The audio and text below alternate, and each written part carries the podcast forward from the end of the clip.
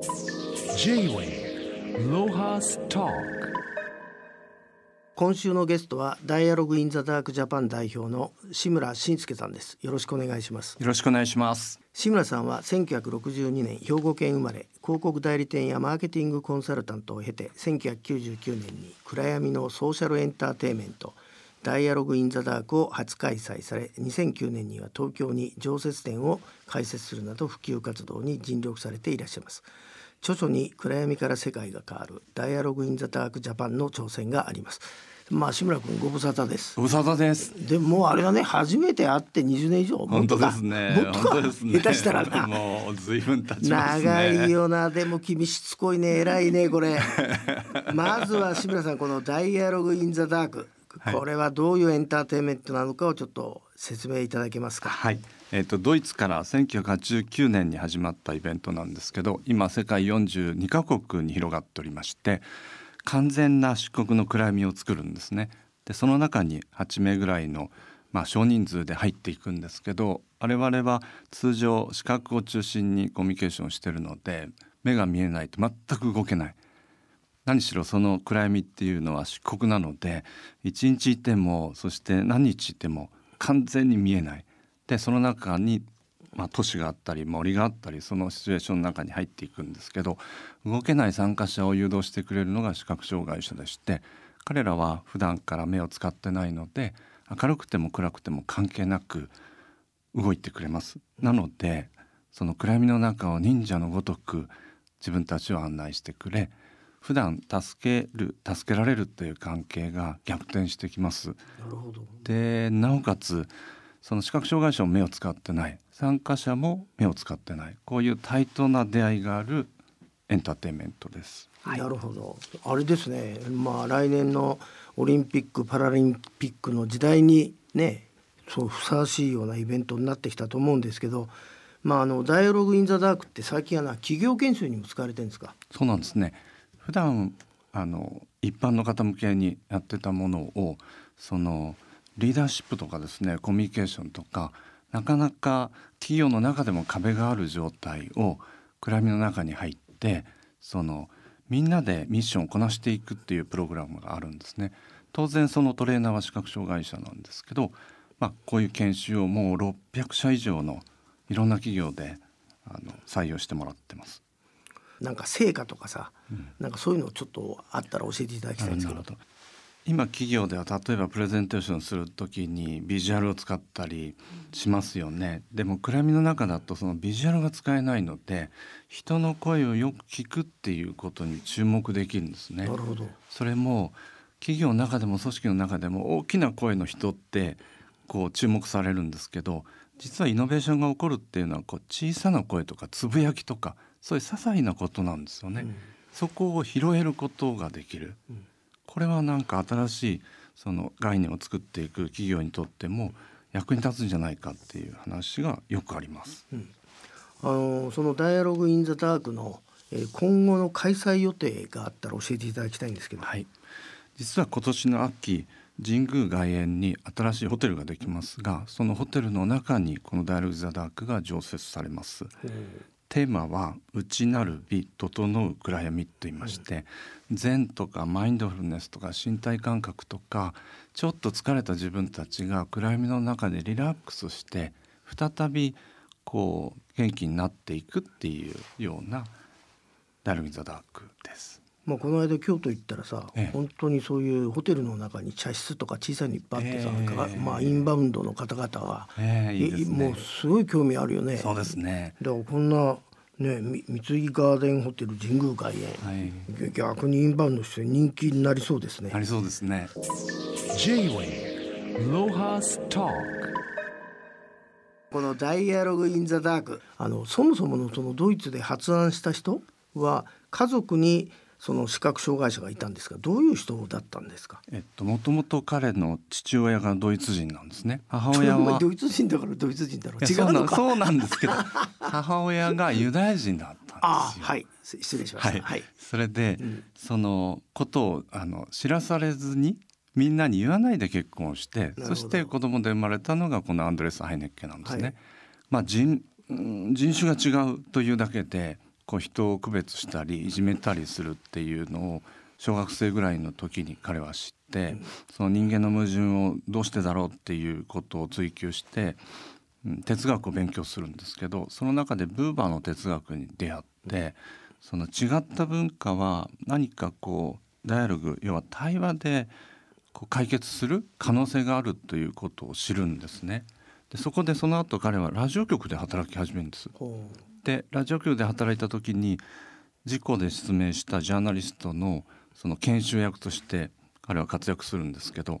それまでは視覚障害者目の見えない人は社会的には何もできないと思ってたんだけどだからこそできることを知るんですねう。なるほどそこで部屋の電気を消すっていうものすごくシンプルなアイデアを思いつくんです。これがあのダイアログ・ザ・ダークの始まりの始まりなんです。はい。いやまあ、えー聞いてたら終わらないぐらいいろんなね歴史がありそうで、えーもったいないんですけども、まあ、あの志村さんたちは2017年から新たに「ダイアログ・イン・サイレンス」ということで、まあ、そのプロジェクトを立ち上げましたがこれはどういうプロジェクトなんですか、これはですね今度は見えるんです、見えるんですけど聴覚を閉じてそしてこういう言語で喋らないというルールなんです。でじゃあどうなるかっていうと表情だとかこう身振り手振りでコミュニケーションを取っていくということなんですけどあの自分も含めてこう表情が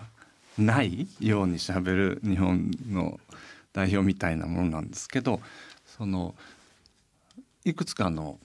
あのシーンがあって例えば手でみんなで話すとか表情をトレーニングするとか遊びながらやっていくんですけどね。今度はそのプロたちっていうのは実は聴覚障害者で聞こえてない人がそのリーダーとなっていくんです。あれですか？じゃあ聴覚障害者っていうと手話があるけど聴覚障害者っていうのは実は手話だけじゃなくて顔でもそうですね。コミュニケーションしてるってことですか？ね。手話は一つのあの言語なんですけど、うんえっと、手だけじゃなくて、やっぱり顔の表情で伝えていく。でもこの中では手話も使ってはいけないんです、だから言葉の壁を越えて自由になるっていうのがテーマでというのはね多言語の方々が例えば入ってこられると通常は通訳をつけますよね。アフリカの人とかヨーロッパの人とか日本の人が会議をすると。でもこの世界に入ると通訳はいらないんです、言葉がないからでもあれじゃないの？どこへでも行っちゃうさあのはい。ヒッピーな女の子とかさそ いいですね。もう生まれつきこういうのうまいやついるよね。世ね界世界のどこ行っても大丈夫みたいうな。そですね。うん、そういうことなのか。これはでもあれですか？ドイツに逆輸入し輸出したりししたんですか？いやこれもドイツが考えたものをあそうなの？日本でやった。いろいろ考えるね、はい考えますねえーこの「ダイアログ・イン・サイレンスも」えー体験していただきたいんですが東京では8月に開催されるんですか？そうですね。8月9日から18日までの10日間新宿ルミネゼロで開催をします。はい。これはあれですか、えー、と予約とかそういうのはどうしたらいいの？そうですね。あのホームページの方からえっと予約を今現在受け付けてます。J-Way Lohas Talk えーさらにまた新しい「ダイアログ・ウィズ・タイム生き方の対話」というプログラムもあるそうなんですけどこれは僕知らなかった。これはどういうものなんですか？これはですねこの案内役がえっと高齢者なんですね。おいいね。で、はい、こう年を取ることってすごいなんかネガティブな感じがしますよね。例えばあと最近だと車の事故が高齢者がいっぱい多いとかその年を取ることはなんか怖いことみたいな印象があるんですけど実は年を重ねてる人の知恵っていうのはすごいしその人たちがその世代間を超えてコミュニケーションしていくっていうのはなかなか家庭では今できない。なのでここに来て例えば年に対する概念とか生き方とかそういうことを対話していくっていうこれもエンターテインメントなんですね。でもそんなのさ僕昔から未開の地行くじゃない、はい。中国のさ桃源郷とかさ アフリカのマサイとかさ、ええ。みんなやっぱり長老はさ年を経た人だよね。そうで。すよね。ほいでこいつらが嘘,、ね。嘘しかつかないんだインタビューすると昔話。じゃあそういう高齢の方の教えをあれですか？そうですね。え。ー、とどどういう空間で今度は聞くんですか？今度はえっ、と見えるし聞こえるし、まあ普通の空間なんですけど、ただあのいくつかのシーンを通っていきながら一緒に遊んでいってで何しろ楽しみながらお互いが理解していくっていうことなんですまあ、エね。ンターテインメントはいになってると。でここっちはこの「ダイアログ・ウィズ・タイム」これはあれですか？体験できるんですか、はい、これもですね同じルミネゼロで7月30日から8月3日まで5日間なんですけど、えっと、体験することができます。でもあの志村さんあなたみたいにこれだけ長い間そう視覚障害とか聴覚障害の人と付き合ってると、要するに日本のね現状まあ今オリパラに向けてさまあ随分駅やなんか整備されてるみたいですけどほ本当はどんなレベルなの？世界的に見て先進まあ例えば先進国で言えばみたいなことで言うと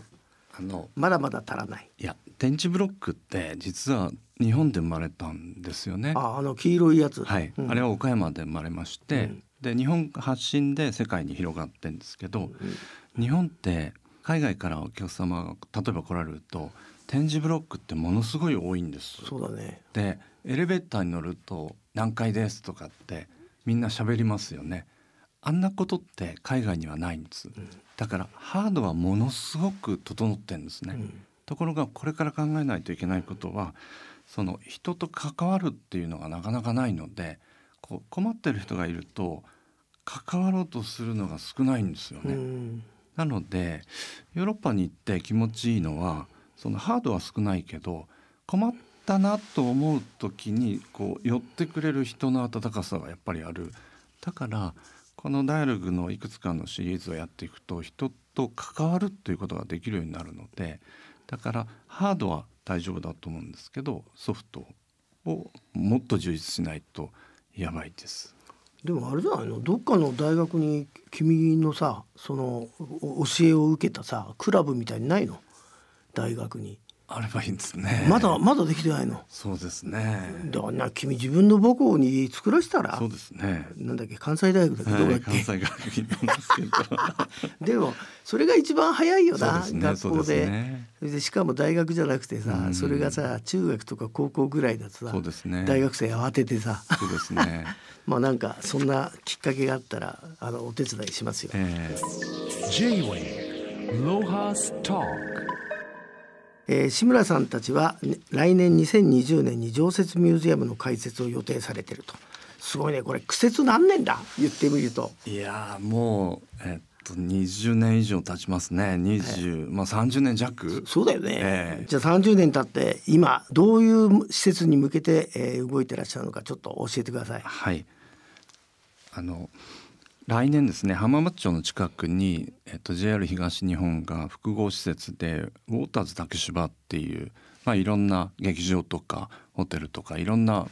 ものができるんですけどその中にか、はい今なんかでかいとこ、はい、でかいとこ。あそこにあのできる予定です。うん。でここでは、えっと、20年やってきたダークとサイレンスとタイムがあの体験できるようにしようというふうに思ってまして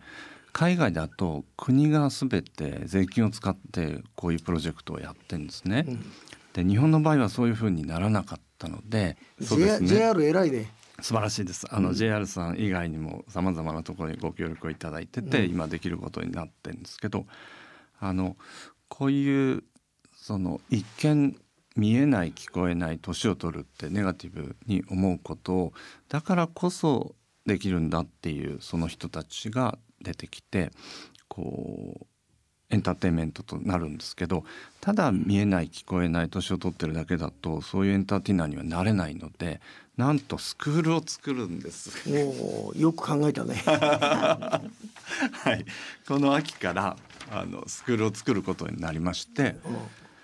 条件は見えない聞こえない、まあ、視覚障害者聴覚障害者なら10歳以上の高齢者のみこの学校で勉強する。これあれですか？今僕目の前で新聞広告のあのダミーを見せていただいてるんです。ここれ新聞でに広告打つんだ、はい。はい。なかなか衝撃的な広告だね、はい。コピー自分で考えたのこれ、えー皆さんが。はい。あそう、はい。うまいじゃないなかなか、えーそれであの資料を読ませていただいてあの面白かったのはあの視覚障害の人がさ、このダイアログのこのプロジェクトが終わりそうになると寂しがると、そうですね。ね、その話を少ししてくれない、はい。あの暗闇の中では視覚障害者っていうのはものすごくこうリーダーシップを取れるので自己肯定感がガッと上がるんですよね。それとともにああなたがいてくれてよかったんだってみんな言うわけなんだけれどもイベントが終わってしまうと次の日からただの障害者ごめんなさいお願いしますってそういうふになるんですね。同じ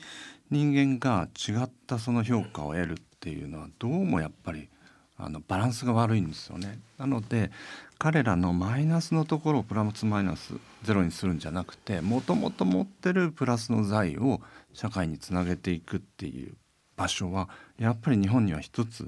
あってもいいと思うんです。まあでもあなたあなたのやってることって企業って今雇わなきゃいけないからそういうの雇うけどまさかこれだけいろんなことができるというのは気が付いてないわけだよね。そうですねもったいないですよね、ね、お互いにね。うん、で自分たちはその海外だと学校のその学校教育の中にこれが入ってるんですよね。だから小学校4年生ぐらいになるとみんなダークに入ってくる。うん、そうするとその人を区別し始める頃に、うん、こう違った人たちと会うことによってその一生何かそういう生き方が変わっていくんですよね。でもあれはね聞けば聞くほど今あの我が国が考えている問題が、はい、問題解決がいろいろされそうだねこの装置でね。SDGs も2030年の目標なので、うん、2020年から始めて10年間ここでやろうと思ってるので、うん、まあ、いろんなことを実験していけばダイバーシティとかインクルージョンが、まあ、本当に実現できたらいいなと思って。まあ、あの志村さん余命、えー、な何年とか言いながらまだまだしぶとく生きてますけど ぜひ来年は大活躍を期待してます。今日はどうもありがとうございました。ありがとうございました。J-Way ロハスター